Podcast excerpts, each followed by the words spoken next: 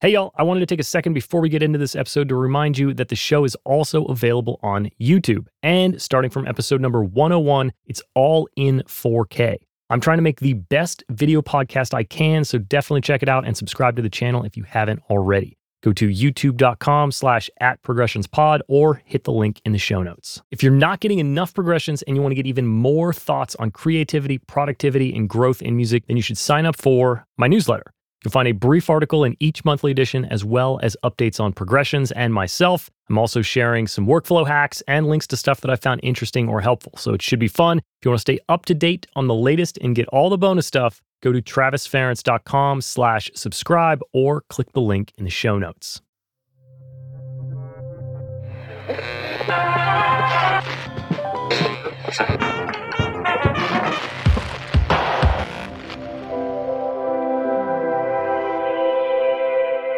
Hey, welcome to Progression Success in the Music Industry. I'm your host, Travis Ference, and this is episode number 73. Great interview coming up today. I sat down with the founder of labelcoin.io, Mark Miller. We chat about creating a blockchain based music investment platform, the importance of marketing for musicians, the difference between an amateur and a professional, and what one of the biggest things holding artists back is. Now, before we do all that, though, I wanted to do a short sweet ramble about excuses, procrastination, and avoidance. Picture this scenario it's 7 a.m and you know you should go to the gym. But you've got an important meeting at 10 on the other side of town, so you should probably get ready, clear your mind to focus, and leave early to get there, right? That's an excuse. So you tell yourself that you'll go to the gym later instead. That's procrastination. And then later rolls around, you're working on a project and you're, quote, in the zone, so you just decide to skip it that day. And that is another excuse. You'll basically convince yourself of anything to avoid going to the gym, right? There was plenty of time to go at 7 a.m., even if it was just for a short one. You just didn't want to. And so you started the excuse train. Now, that might not be the best example in the world, but I think we can all relate to it because I'm pretty sure there isn't a person alive that hasn't paid monthly for a gym membership and avoided going with every ounce of their being. So, moving on from our example and into the meat of this one excuses are invented by feelings you're trying to avoid rejection, failure, loss, regret, pain. These are all things we are all trying to avoid. I mean, who wants to run headfirst into any of that stuff, right? Well, here's the kicker. If you weren't avoiding those things, you'd probably be a little bit unstoppable. Imagine your life if you didn't have decision paralysis because of fear of one type or another. And now I'm not talking about stuff like jumping off a bridge without a bungee cord. We all know how that pans out, and that should actually be avoided. I'm talking about the 99% of the time that you're avoiding something that is only made up in your mind. Outcomes that you're imagining, but that you won't know are correct or incorrect if you don't try.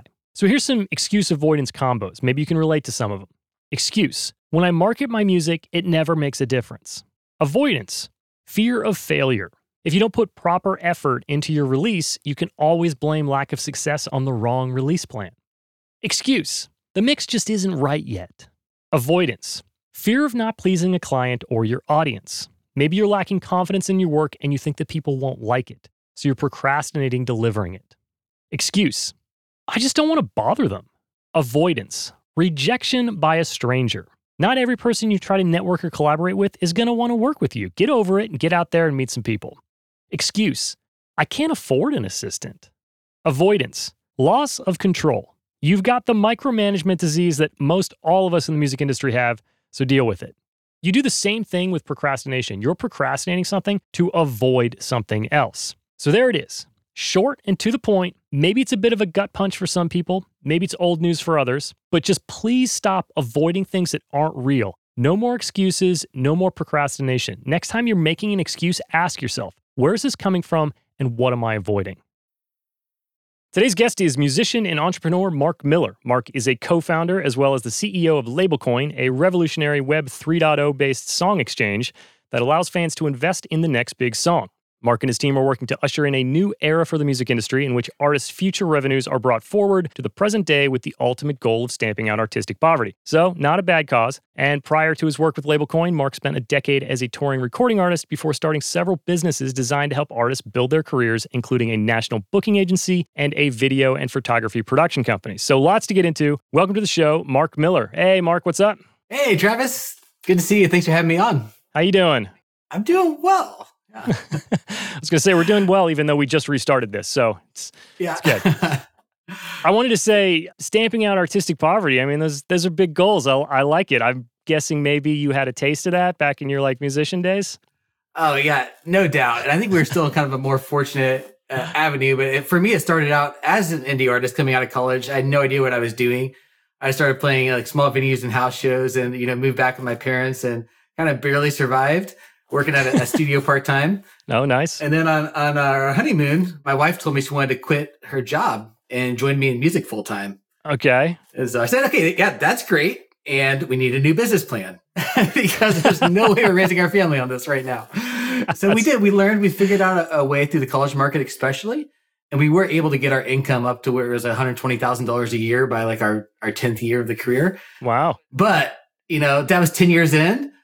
And when you consider that like $40,000 of that was expenses and then split that between my wife and I, that's really $40,000 a year full time. And literally at that point, Travis, we're in the top 2% of our industry.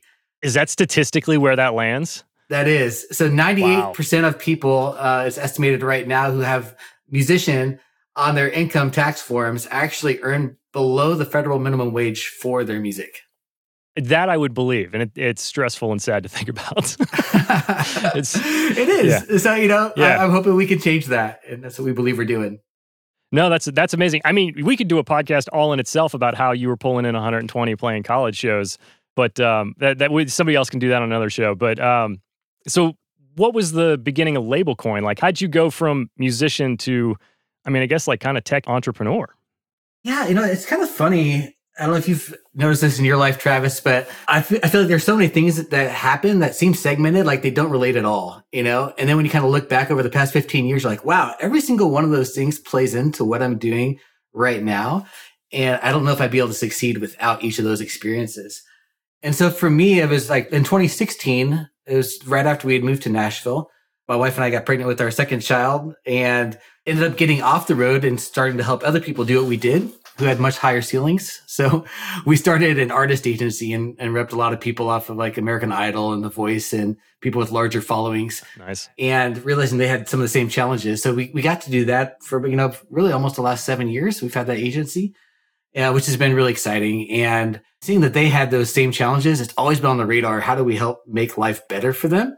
And so I, I love building. I love solving problems and I love being in the background. So it's kind of funny that now I'm like have to be like the personality out front of of what we're doing, which is a new experience for me. I haven't really experienced since being on the stage a long time ago. but that led me to meeting my co-founder of LabelCoin, Chad Peterson. And Chad was a former Wall Street investment banker and VC investor. And so he was there during the giant 2008 Wall Street crash where, you know, so many people were absolutely devastated, you know, lives were crushed savings were lost, and he lost his job along with so many others during that period. And so he actually started a nonprofit called Wall Street Exodus and uh, to help people pick their lives back up. And uh, really, really cool story, amazing stuff. But I'll skip forward to he ended up moving to Nashville and uh, was here during COVID or in Nashville during COVID. And at that point, he's like, man, this looks a whole lot like Wall Street 2008. And he's like, I don't know a whole lot about the music industry, but I know they need help because I, I felt that, you know? And so he started a nonprofit called Hope 20.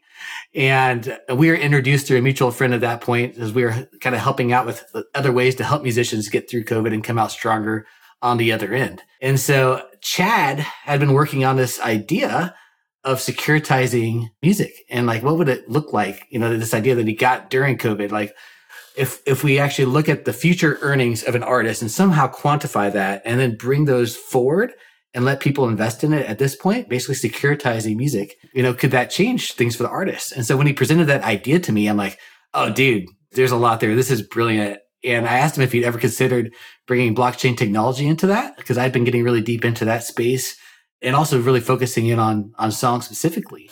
And so that's when LabelCoin was born last year. Uh, we jumped in, partnered, brought on a third co-founder, and and uh, it's been going full speed ever since.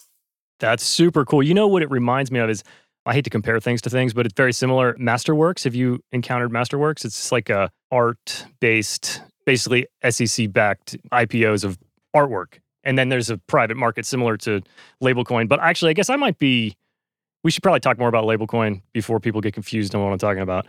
What's your one-liner description of LabelCoin to the person that doesn't know?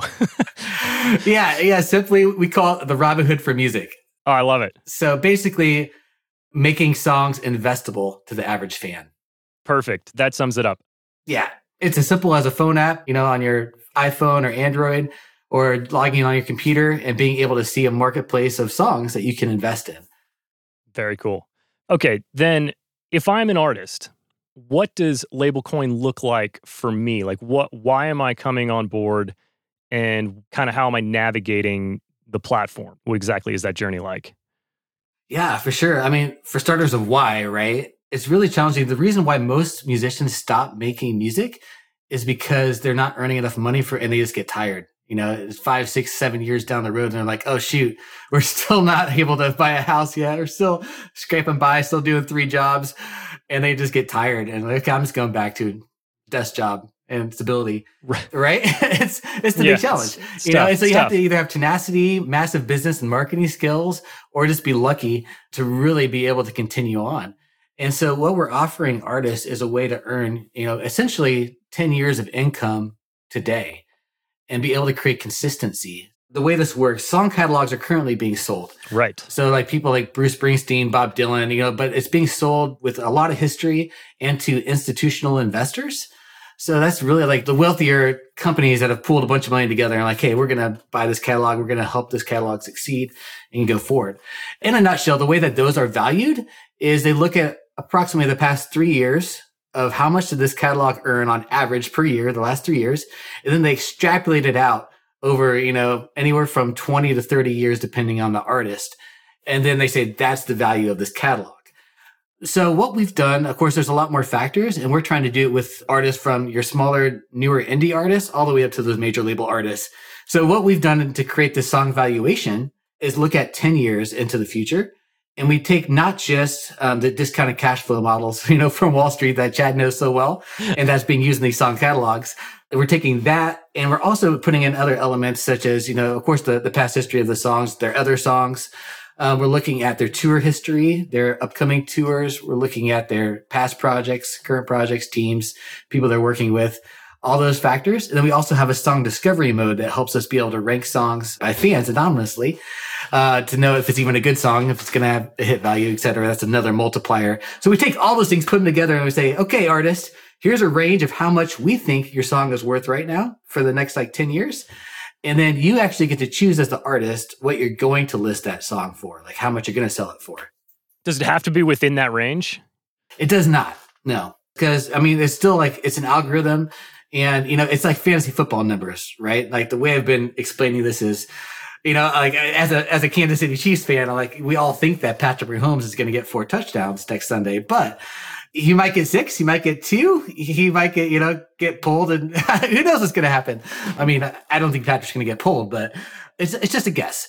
But we have a confidence factor that says this is how much data went into this so that the, both the fan and the artist can see, okay, this is how much went into this number here. And then the, the, the fan is going to see one other really important number, and that's approximately how many spins would it take for this song to get, say, a 10% APR, you know, or a 20% APR, or whatever they want to get as a regular return from royalties every year. Right. So I, for people, I guess, listening that, that might not know, every time you listen to a song on Spotify or Apple Music, the artist gets paid. And so what we're doing is allowing the artist to sell that. So now when, whenever someone listens to that song on Spotify, the fan gets paid. And so you're earning that as kind of a dividend that comes through. And then you're able to, within the app as well to also resell that song, which then every time it's resold, there's a small transaction fee and the artist gets another piece of that. So they continue to earn even after they originally sold their works. That's super cool. I, am a bit of a finance business geek. So the, the whole concept, I really enjoy it. I, so I love it. What happens if you're a newer artist and whatever you value your note at, I don't know, we'll say $10 what happens if 10 years from now that valuation isn't met or you're not an artist anymore? Like, are they obligated to buy their note back? Or is, I mean, there's risk involved for the investor side. Is it just you lose on that one for the investor? Yeah, I mean, there definitely is risk. And that's with any investment, you know, and any speculation. anything you're doing. But right now, it, the risk is 100%, right? Because people are just giving to artists out of the kindness of their hearts through Kickstarter or Patreon. and they're, they're getting nothing except for maybe a t shirt. That's true. That's true. Or a house show that will probably not happen. And so that's kind of like where they sit now. And so we're actually offering a way to, to get a good return, but we're trying to, as much as possible, give realistic expectations. And that's why we have like the confidence meter, the risk meter that shows like, okay, hey, how risky is this? And how much history is there?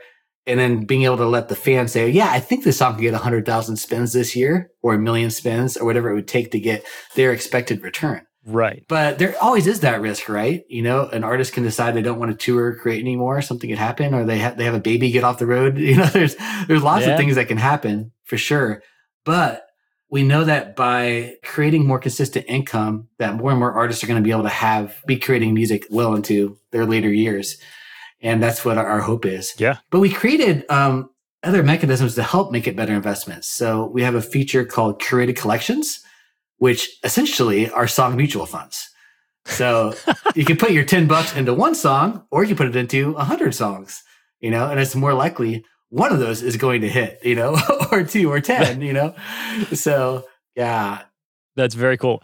Know a lot of my listeners are producers and artists slash producers, a lot of people in that vein. Is there a world where an artist can allow, you know, engineers, mixers, producers, into share with this? Like, I know artists are capped at like 50%, like they can only place 50% of a song on LabelCoin. Can they give like 5% to a producer or is that would that fit into your model anywhere where it kind of like almost starts to replace points if this was working? Yeah, absolutely. So we actually put in the features to where artists can give notes or assign notes to certain people, like producers. Oh, very cool. Which is great because then producers aren't having to hunt down artists to get their money. Uh, you know, I think a lot of producers will probably tell you, and you, you might have experienced this too, uh, that it, it, can be hard to, to get those that you're owed. And for a various amount of reasons, not even saying that artists are being unethical necessarily, or just they're not good at it, or they're busy. It's hard to track. I mean, you can't, yeah. like, if you're an artist, you've got money coming from so many places mm-hmm. and it's coming so delayed. You're talking about like potentially yeah. nine plus months on like, publishing money and you know you're kind of at the whim when it comes to the DSPs of when you're going to get your money. So mm-hmm. if you're a producer and you're like, uh, how many times am I going to call this person for like 20 bucks? Now you're going to call them plenty of times for a hundred thousand dollars, but for 20 bucks, you just forget it. yeah, oh, for sure. And we are we are working out still like how to make the right layer responsibility. Because for example, if the labels own a label might own the masters or it could be the artist or you know there might be 10 points to the producer. There could be various people that own parts of that song right? And we never want there at least in the current stage to be more than half of it being sold. And the reason why we, we do that is we want there to be incentive for that song to continue to be pushed forward right? Mm, yeah. We never want them to be like okay i made all my money. Okay great. Now now nothing um, so that's why we cap it there. So we're trying to figure out like, okay, what's the right spot for, you know, who's putting the song up first? If multiple people want to put it up right now, how do we do that? Set that value correctly. And so we've got some, I think, some good solutions coming, but it is a piece we're still ironing out some of the final details on. This is just master ownership, right? Or is there publishing involved? Um, currently, it's only the the masters, and specifically, we're okay. selling the, the, digital streaming royalties, like the profit shares so that ah, people okay. still technically remain eh, retain your masters, so you don't have to to ask every single investor, "Hey, I want to put this song on this TV show and get it synced. Can you please sign this paper?" That was going to be my question: is how do you handle a sync or or something like that if you got to go to like a thousand people? Uh, it'd be a nightmare. Yeah. Okay, so if I sign up for LabelCoin, I still own my masters. I still own my publishing, and basically. Yeah. LabelCoin is collecting the streaming royalties and distributing them back to the artist for their percentage and then out to the investors for their percentage. That, that's how it works. So we actually we tie in with the distributor, you know, such as CD Baby or DistroKid, yeah, people like that. To where so if the artist wants to sell ten percent of their digital streaming royalties, then we would get a ten percent split from the distributor. And so, so basically the other 90% continues going back to where it belongs. We only get that 10% directly, but we never have to invoice the artist for it. And then we do, we pay it out to all the songholders on their behalf. Got it. Okay. That's cool. Very interesting. I love this. There was something that I saw on the website that I thought was cool that I feel like we should tell people about. You have a feature, I guess we'll call it a feature called the Artist Launch Program. Can you tell us about that? Yeah, we're trying to think really holistically. How do we like move everybody going forward? And one of the big pieces, like there's a lot of great music out there where people just don't have a fan base yet, or they don't have necessarily the, maybe the business acumen to get it out, but they are creating amazing music. True. And so we want to put basically a set percentage of what we make. We invest into those songs, songs that have been on the market for at least three days. You know, so they haven't been, we want to give fans a, chance to buy first. So if, if it's sitting on the market for at least a few days, it's not sold out and we're like, Hey, this is a great song. We want to invest into those songs. And then what happens is we automatically divest our shares when the song hits certain values. So, you know, if we buy in at $10 and then when it hits 11, we sell a certain amount, 12, a certain amount, etc., uh, until we're fully out of our shares. And so it allows, um, it gives money basically sewn into uh, new artists that are fantastic and deserve to be heard. Yeah. And it allows us to make that money back to reinvest and continue to grow. That's cool. So is it open to all artists right now or is it in a beta? What's the status of mm. Coin? Yeah, we're still in development mode. We've been developing about a year now. And we're hoping to release by the end of this year or early Q1 of 2023. Cool. And so, yeah, that's where we're at now. But we are signing artists to basically letters of intent to release right now. And just basically the artists are saying, hey, we're going to release on this as long as we end up loving the final product and it's good for us and our fans. But they're also been helping us with features and with feedback on them and tweaks. We're trying to find every single hole or possible, you know, speed bump in that roadmap that we right, can. Right. And, and fix yeah. it up front. So that's been really great. And so that's available right now for artists to join. Cool. So then there's no actual like uh, functioning marketplace. It's all, uh, I guess it would be like testing ground sandbox for everything, right? Currently. Correct. But they will, the, the early artists will be getting the beta access first. As you mentioned with uh, Masterworks, we do put our, our songs to the SEC. So we use something called Reg A+, which I think is probably what Masterworks uses as well, would be my guess. Okay. And it allows what's called unaccredited investors. So, you know, people like, like me who make less than $250,000 a year and, and have less than a million dollars in the net worth, um, can actually invest into, you know, these products and these securities because that's what they are. Uh, and it allows us to do that legally with everyone protected and not to get a massive fine down the road or get shut down. Right. So we feel like when we're dealing with people's long term futures, it's really important to do things the right way. So, yeah. If you're enjoying this episode, then please consider pulling your phone out, tapping that share button, and sending this to one person that you think would enjoy it. Obviously, it would be huge for me, but it could be even more game changing for that person. You just never know what can inspire or help someone else out. I want to take a second to tell you about Secret Sonics, a podcast by Ben Wallach and Carl Bonner. Secret Sonics is one of my favorite shows, and it's now double amazing with the addition of Carl Bonner as a co host. Ben and Carl have teamed up to discuss the real world trials and triumphs of music production. They cover it all from mixing and studio tricks to branding and mindsets. If you're a fan of progressions, you'll be a fan of Secret Sonics. Check it out wherever you listen to podcasts or hit the link in the show notes.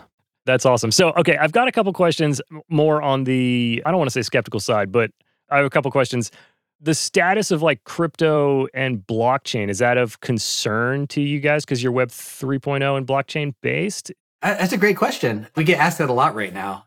Right. It's a gnarly time. If you yeah, own uh, yeah. Bitcoin, you're crying. the short answer is, is no. Uh, it's, it's okay. That, uh, yeah. Thankfully, on our team is Rewired. They're blockchain consultants, absolutely fantastic. Okay. And really conservative, really helped us see like, okay, this is where it could go. They've been in, in the world a long time and building government blockchains, building private blockchains, public blockchains, working in the music, you know, DAO space with Emanate and Moda DAO and so they they they're like, hey, you know, I, I know that you want to do a token that that's going to be like you know rising because you can easily raise money that way through an ICO or be able to have that as an investable asset, basically. Uh, that can rise, but then you know it can also crash too. And so let's try to figure out a way to take that volatility out. So they they address that with us up front, and I'm oh, so okay, glad nice. they did. I'm like I'm like, oh yeah, you guys are really smart. So so the way we've done it, because right now there are a few people that are trying to sell royalties through NFTs. Right. And the way that generally those are sold and valued at ETH, right? So when ETH is high, that means that the song is valued high and the artist is making more money, it's more expensive for the fan. When ETH drops down like where it is now, then that means all of a sudden this song just crashed in value, which is a great buy for a fan. And it's not so great for an artist. They might have thought they were going to make 10,000 off of it. Now they made five, you know? Uh, and so that's that volatility, which if we did do it that way, it would be pretty frustrating right now. It'd be really challenging. Right. So we structured it differently to where we're not selling the, the royalties as NFTs everything's done on smart contracts, all the transactions, all the royalty payouts. So it's all clean that way. And we are set up and building a foundation to where we can have an NFT marketplace that's aggregated next year and some other elements, but not on the royalty side. So for the royalties, basically eh, for every $10 worth of of song shares that's being listed, we we basically issue a note or just and all that note is is saying this is the the amount of song that this person owns. Right. and so they can have point two of those notes, you know, like Satoshis, you know, stacking those sats or stacking those notes. But what it does is then every note's, you know, the same value at that time. And it's also valued based upon the current USD marketplace. And, and really the value comes from the royalties coming in and what fans are willing to pay. Right. So whatever country they're buying in, it's their fiat currency. And so we're not subject to the same volatility. Got it. Okay. Yeah. So yeah, I guess I never thought about it. If you're if you're attached to to ETH or something like that, then you are you're almost to a certain extent removing the value of the song corresponding with the value of the the NFT or the note or whatever. And it, so yeah, so now it really is based on the quality of the artist and the music they're putting out as opposed to Discord ETH hype of the month. So that's cool. I, I like that. Um, another question when I think of investment in like big business, I never really see like musicians standing in line. Do you think that the the potential upside for an artist just vastly outweighs their fear of quote selling out or something to the man or however you want to describe it? Yeah, I mean that's a great question. All right, and that's uh, I mean, this is kind of a, it's a weird. I mean, I don't, I don't mean it to be loaded or anything, but like, the, I know a lot of musicians that are like, I hate Amazon, I hate business, and then I think of like investment, stock market, I think business, and then it just goes circular like that. So I'm just curious what you think. Yeah, it's, it's a great it's a great question, and I, I'll probably go on a quick sidebar here. It just like I think that holds musicians back a lot. Like one of my greatest regrets as an artist was not uh, letting more people get involved in my music sooner you know, I wanted to be the one that wrote every line. I wanted to be the one that controlled every direction where it was going. And it got so much better when I started co-writing, when I started letting other people into my process and stopped trying to control everything. You know, our last album we did with a producer in, uh, in Nashville named Mitch Dane, you know, he's won a Grammy and he's, he's fantastic. incredible producer, incredible songwriter. And, you know, we went in there, my wife and I, with 12 songs that we loved. And we're like, oh, these are, these are great. They're perfect. They're done. And pre-production, the week of pre-production, I think Mitch changed 10 of those songs with us. Like the lyrics or the melody or something that, or the harmony, the, chord structure underneath that legitimately made it better. And I'm like, I'm like, holy cow. Like I thought it was great, but now it's even better. I, I love where this went. That would have happened without welcoming people into that process. Now, that said, you do need to know as an artist what's important to me and who am I and what am I not willing to give away or to trade or to to sacrifice to somebody else and let them come over. You know, because there, there was like one line and out of only one, which is amazing, out of all those songs that Mitch liked this suggestion and I kind of deferred to it. And I'm like, man, I didn't like the way that that switched that. I really wish we would have, I would have kept that because that's really what I meant to say, but only one. and, and so that's the other, the other part is knowing when to stand up for yourself. Right. And so it is that balance. And so, you know, I don't think that most most businesses aren't out there to crush the little guy. You know, I don't think Spotify is out there to crush the little guy. Like, I believe their mission is sincere, you know, which is to have a million creators uh, making a living from their music, which I think is an amazing mission and one that, you know, I hope we get a partner in. But you do have to be wise with that. Yeah. But what we're doing ultimately with LabelCoin is we're, we're giving artists freedom, you know, to where I still think there's great value in labels because a lot of artists don't have those teams of people that are incredibly talented or those relationships or doors, or else they don't have the time to build that network. And so, you know, signing with a label can be a, great thing, but what happens if you actually come to that label with a whole lot more leverage? Like, hey, I'm already making all this money here from my songs on this. Or it's like, hey, I'm, I'm great at running a business or I have people that can. So now I can use this money I'm earning on LabelCoin and actually invest it into my team and become my own label more easily. So it just gives them more freedom to and more control over their career and more leverage to get better deals and to, to do what's actually right for them versus having to go where the money is.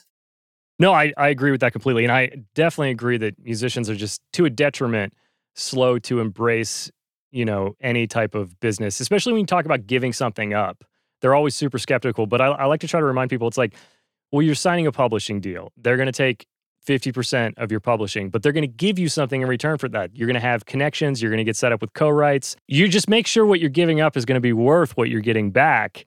But so many people, they go through a chunk of their career like, no, I have to own everything. I will not give this up. I will not give this up. And mm-hmm. Yeah. I think you hit some walls that way. You have to pick the right partners. But I like to give musicians a hard time about their business sense on this show. I don't know. Maybe they hate me for it. But you mentioned Spotify.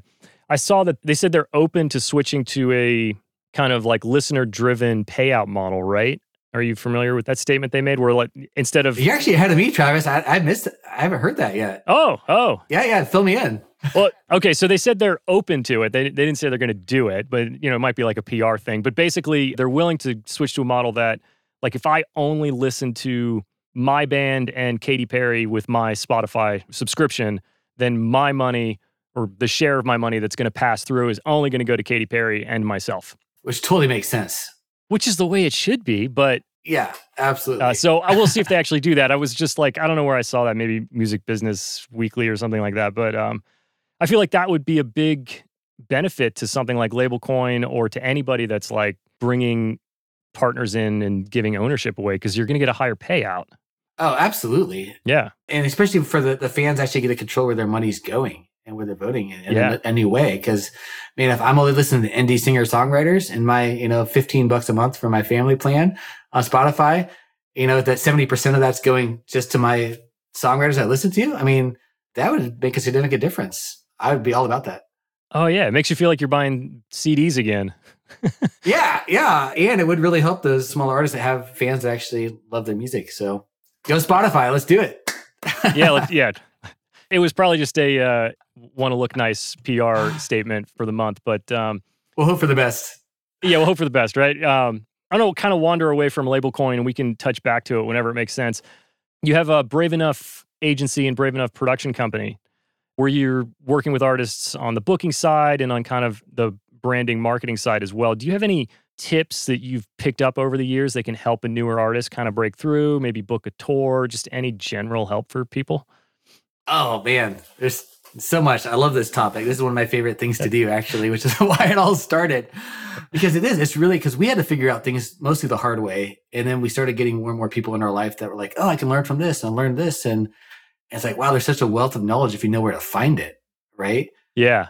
One quick thing that I wish I would have learned way sooner in my career that would have helped me be able to set up for the rest because quality is what matters, right? You have to be putting out good music to start with. True.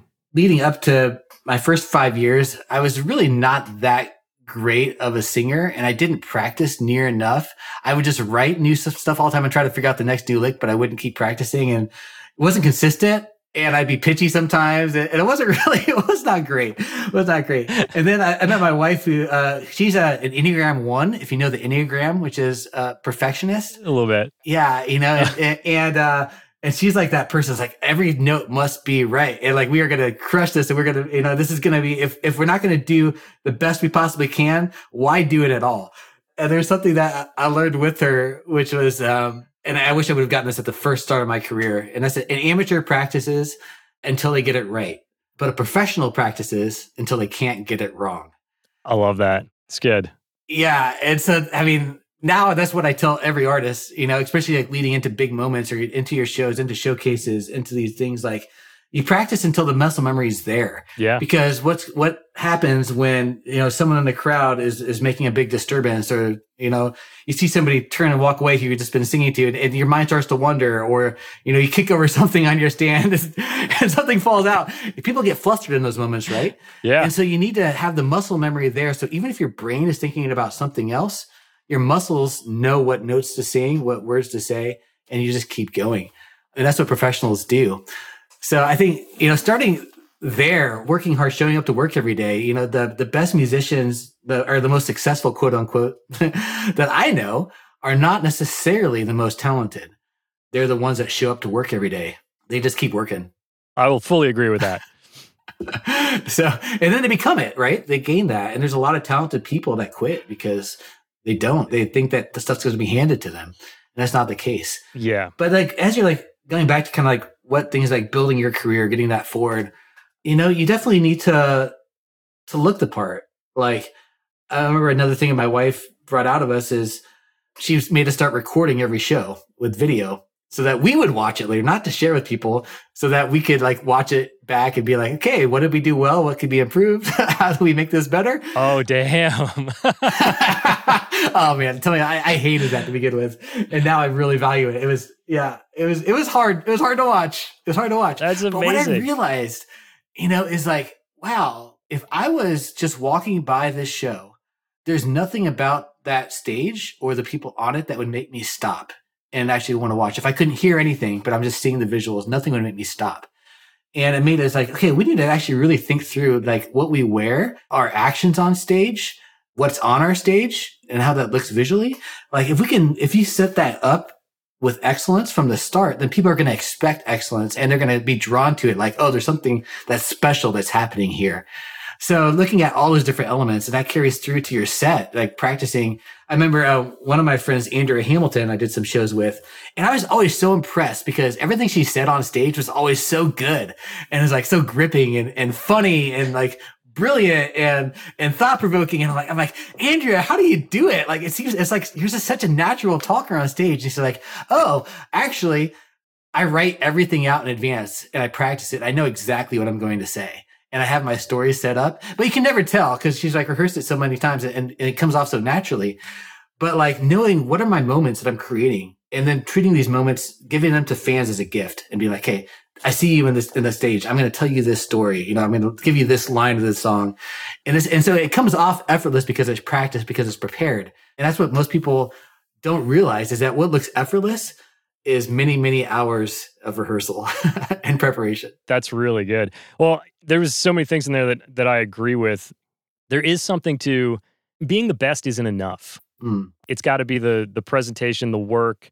You know, you can't just be the best guitar player in the country and be playing your local coffee shop and expect to be the next Stevie Ray Vaughan. It's just not going to happen. Like there's more to it than being the best. And so I just wanted to highlight that for people. Yeah, and being the best isn't essential. You don't have to be the best. Exactly, exactly. but you should be solid. Like you should like not miss your notes or miss your beats, you know, lose tempo. But you don't have to be able to play guitar like, you know, like yeah. like these heroes that we see on stage all the time. Oh yeah. It's amazing what you can do with four chords. It's true. It's a good pop song. I wanted to go all the way back to the beginning. You were talking about how all of your career thus far like has given you all the pieces to basically be doing what you're doing now. And i just i like to highlight for our listeners that things don't happen overnight and that like the road takes you down all these little tangents and these side journeys or whatever. And then ultimately in the end when you figure out what your big goal is like in your case ending artistic poverty that's when all of a sudden all the dots connect it's like it's you're just collecting experiences until you figure out how to execute on them all yeah, so. no, you're right. it's amazing how that happens. So something that I I like to get into on this show whenever I can is how important it is to kind of like I was saying when you figure out your ultimate goal to figure out where you want to end up and then work backwards and kind of find like what the actionable things you can do to take you there because a lot of people be like I want to win a mm-hmm. Grammy and then they sit around and they put out records and they practice but they never think about like how to put yourself in a position to actually win that Grammy. So for something like LabelCoin or any of your businesses, you've started multiple businesses and you've had a successful music career. Did you do stuff like that? Like, or did you do you think of things from the end goal and then work your way backwards?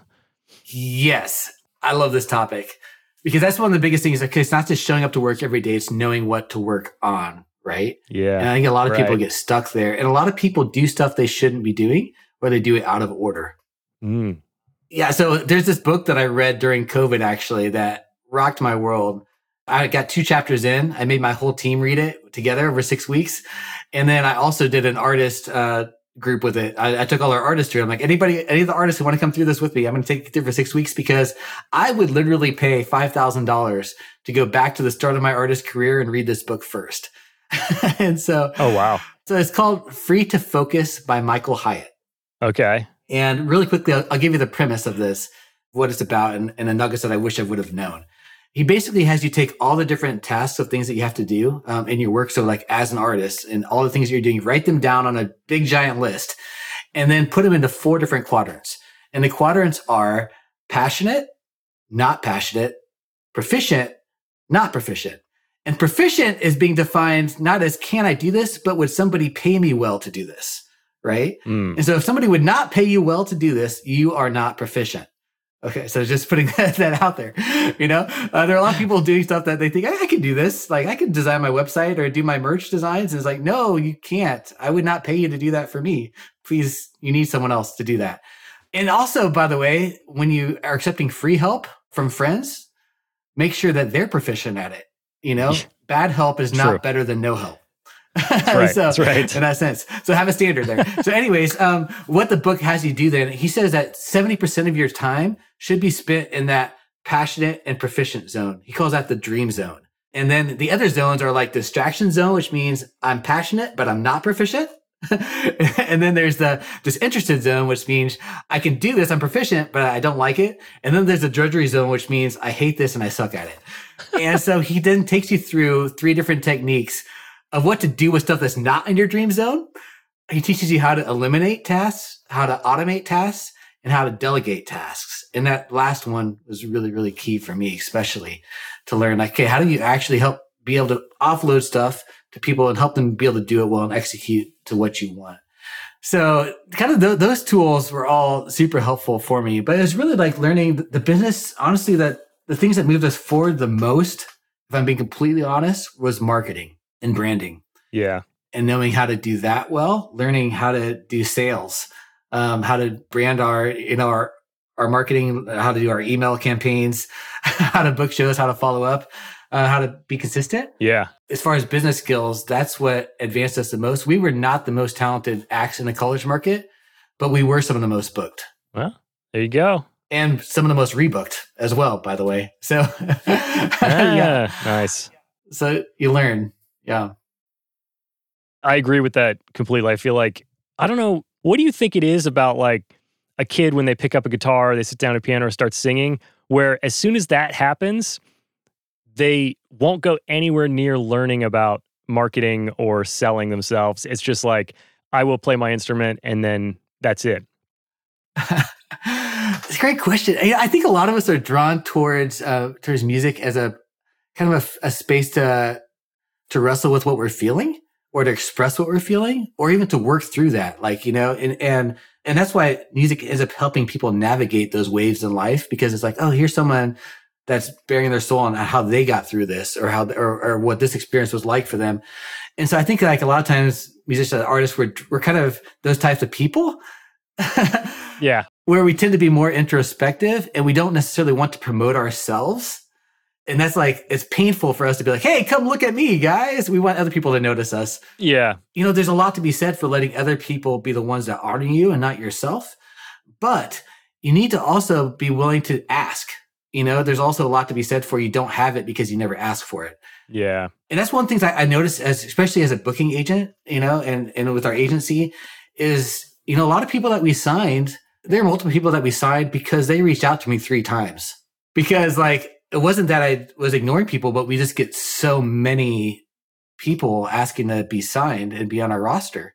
I would just get lost in all the work. Yeah. And so when somebody would like reach out to me like three times and it'd be gracious about it, and not be like, Hey, why haven't you answered my email yet? But like, Hey, I know you're really busy, but I would really like love to have you listen to this video. And here's the ways that I think that we could benefit, you know, your agency and stuff like that. When they would like show that they see it and put more care into it, I'm like, Oh, this is a person that works hard at what they do. And they're also emotionally mature. And so then those are the people that I actually went back and, and listened to and set up interviews with and ended up signing. So there's that piece as well. You're not the first person that has told me, I don't know if it was on the podcast or just in conversation, where they want someone to contact them like two or three times before they actually get back to them. They read all the emails, but they're like, well, we'll see how bad you want to work together or how bad you want this. I go, I go both ways on that. Yeah, it's, it's not intentional for me. I don't do that intentionally. Right. Yeah, yeah. Like I feel like playing hard to get is lame. Like I feel like that's just a stupid Yeah, yeah, yeah. way to way to be as a person. And it's just, but it's also just like the truth of there's a lot to do, and it's like, and you can just forget even best intentions. Totally. But it, it does impress me when, when people are like consistent and follow up. It's like, okay, if they do this with this, then they do it with the rest of their life, right? Yeah. They do that with their shows. They do that with their preparation. Yeah. It tells me about who they are as an artist. Yeah. Well, it's inadvertently their name is becoming commonplace. If they email you like three times and your friend mentions them, all of a sudden you're like, that person, I need to contact that person because they're just popping up everywhere around you. That's true. Which marketing. Yeah, yeah, it's it's true. And sometimes Yeah. it's like the timing's just not right yet, too. Yeah. Like, uh, you know, someone reaches out and they're just not at the spot they need to be. I'm like, hey, I'll usually try to like give some kind of response if there's if I see there's some growth. Like, hey, you know, I would need to see higher numbers here, or you know, more experience on this side. Sometimes if I'll try to give them something constructive, and then it's up to them. And then if I see them actually grow and tackle those things a year later, you know, those people that we've signed that way, it's like, oh, okay, I, you've gone to work and you've done that and exceeded it. Now you're ready. Let's go. Yeah, yeah. I was actually thinking about that the other day in a conversation I was having where the question of like, well, if this isn't going to work now, like what's the bar to make this work? You know, and I think that's something like you just mentioned that people need to be willing to ask Yeah. and not be afraid. Like I think a lot of people are defeated by the fact that like it's not a yes. Hmm. But maybe there's something more to that where you can be like, look, if you want me or any booking agent to be interested in you, you need to hit these metrics. And when you hit these metrics, then you can come back to me, you can come back to my competitors, and you're going to be a more appealing signing at that point. So it's like actually helpful Yeah. To find out that why you got rejected more than just to get frustrated and and swear that person off for the rest of your life, you know. Yeah. And it's really humbling and really vulnerable to do that. But I feel like humility is always the best way forward. And ego is not your friend That's right. eh, with any of this. And so, Yeah. even though it feels like you're really putting yourself out there, you know, it's like asking the same person out three times. I mean, it's just like, wow, I'm just going to get crushed again. It's like, try not to take anything personally, but observe it and share it with people that you trust and that are close to you and say, okay, is this accurate? Is what they're saying? What, what part of this is true? What part of this is not? Because sometimes you're going to get advice and people say stuff that's just, they just missed it. They just don't know you at all and don't get it. But most of the time, you can find really good nuggets of truth that are like, oh, you know, I could improve there. I should work on that or grow on that. Maybe I do need to change my priorities. Um, and if you're a person that can do that, that can take advice well and keep seeking it all through your career, even when you've, you know, hit it, quote unquote, Yeah. then, you know, the sky's the limit for you. True. If you can, yeah, take criticism properly and not get frustrated. Yeah. There's more to learn in your defeats, I think, than you know. Most people like to sit around and talk about like this song was a hit, and it's because we worked with this producer and we did it in this studio. It's, uh, it might be more valuable to wonder why your second album tanked than why your first album was so awesome. Yeah, that's a great point. Yeah. You're not wrong, Travis. Not wrong at all. So I've got a couple closing questions that I hit everybody with. I don't know. I think I may have sent them to you. If not, then you're going to hear them for the first time. So good luck. Was there a time in your career that you chose to redefine what success meant to you? Yeah. You know, there's been multiple times, lots of pivots, but I think one of the biggest things for me was not to live and die by numbers specifically, because then when you do get good numbers, you, you get really excited. But when the next song doesn't do as well, you're just like crush. And it's just like this roller coaster of emotions. And like trying to figure out like what is success. And for me, it was just knowing that I'm showing up and doing my best and doing what I've put on earth to do. That was success. And whatever came from that was what it would end up being. Yeah. But then, uh, you know, it's another big pivot when I'm like, oh, I'm not an artist anymore. Now my success is not based upon, you know, having to put food on my table by playing shows and getting booked and having my songs get on charts or things like that. Now it's, oh, I'm, my success is helping other people succeed, which I find more fulfilling anyways. For me, that's how I'm wired. Um, some people are made for that stage. I don't need to be on the stage. I'm, I'm with you. I'll help you finish your record, but I don't need to go stand on the stage and play tambourine or anything. Uh, so the final question that I that I have is uh, obviously you have a, a startup business, so share what you can. But what right now is your current biggest goal, and what is the next smallest step you're going to take to go towards it? Yeah, I mean, our biggest goal right now is, is raising our next rounds that we need to fund everything that we're doing. And so we're doing lots and lots of investor meetings right now and finding out who's the right fits, kind of mutual interviews Yeah, and getting that on board. And then we're, we're signing artists. So, so what it looks like is saying yes to a lot of meetings and also asking for a lot of people, hey, like, let's talk about what your goals are and if our goals align and what we're doing. amazing. There's one other question that I, I wanted to ask you that maybe I'll leave here, maybe I'll move earlier. I don't know. The show's always kind of tangents everywhere.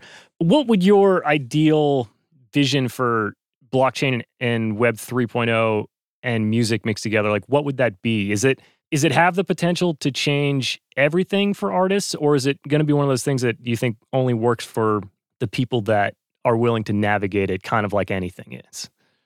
Great question. It's going to change everything for every artist. It might take, you know, 10 years before it's at that level. But I think that there's no doubt that that's the way that royalties are going to go, for example. Yeah, they should. And I think the black box is going to go away. Yeah. With the money and the way that goes, that that whole world is going to shift drastically for the better. And so there's no doubt, even people that aren't aware that they're, you know, really involved in blockchain are going to be using blockchain. But there's going to be tons of opportunities and it's going to stop being so niche. There's going to be more and more easier, easier onboarding, easier connections and ways to, to integrate that. It's going to become normal. It's like how none of us walk around without a cell phone anymore. And we all know how to, you know, make video calls and check our email on it and do all this stuff that 15 years ago, that was not a thing. Yeah that's that's where blockchain is going to be. It's just a matter of how fast we get there. Yeah. I think it's exciting and and I think, you know, coming from the royalties side of things, it's like it has to happen because it's just too difficult for anybody in the music business to want to do anything that pays you on the back. Like unless unless you have a label deal and a manager and a team in place that knows where to get everything, you're just not getting it all, which sucks because yeah. there's so much opportunity for independent artists right now Mm-hmm. But there's so much work involved in getting the money that's coming from the increased opportunity. So it's like, it's really frustrating. So I, I hope that sooner than later, blockchain kind of solves all these problems and who knows what happens after that. Yeah. But, um, dude, this has been a lot of fun. I really enjoyed this. It's kind of all over the place, but you know, that's, that's how we party here. Anything you want to share with your audience? Any of your businesses? Just your moment to uh, to just tell people where they can find LabelCoin and everything.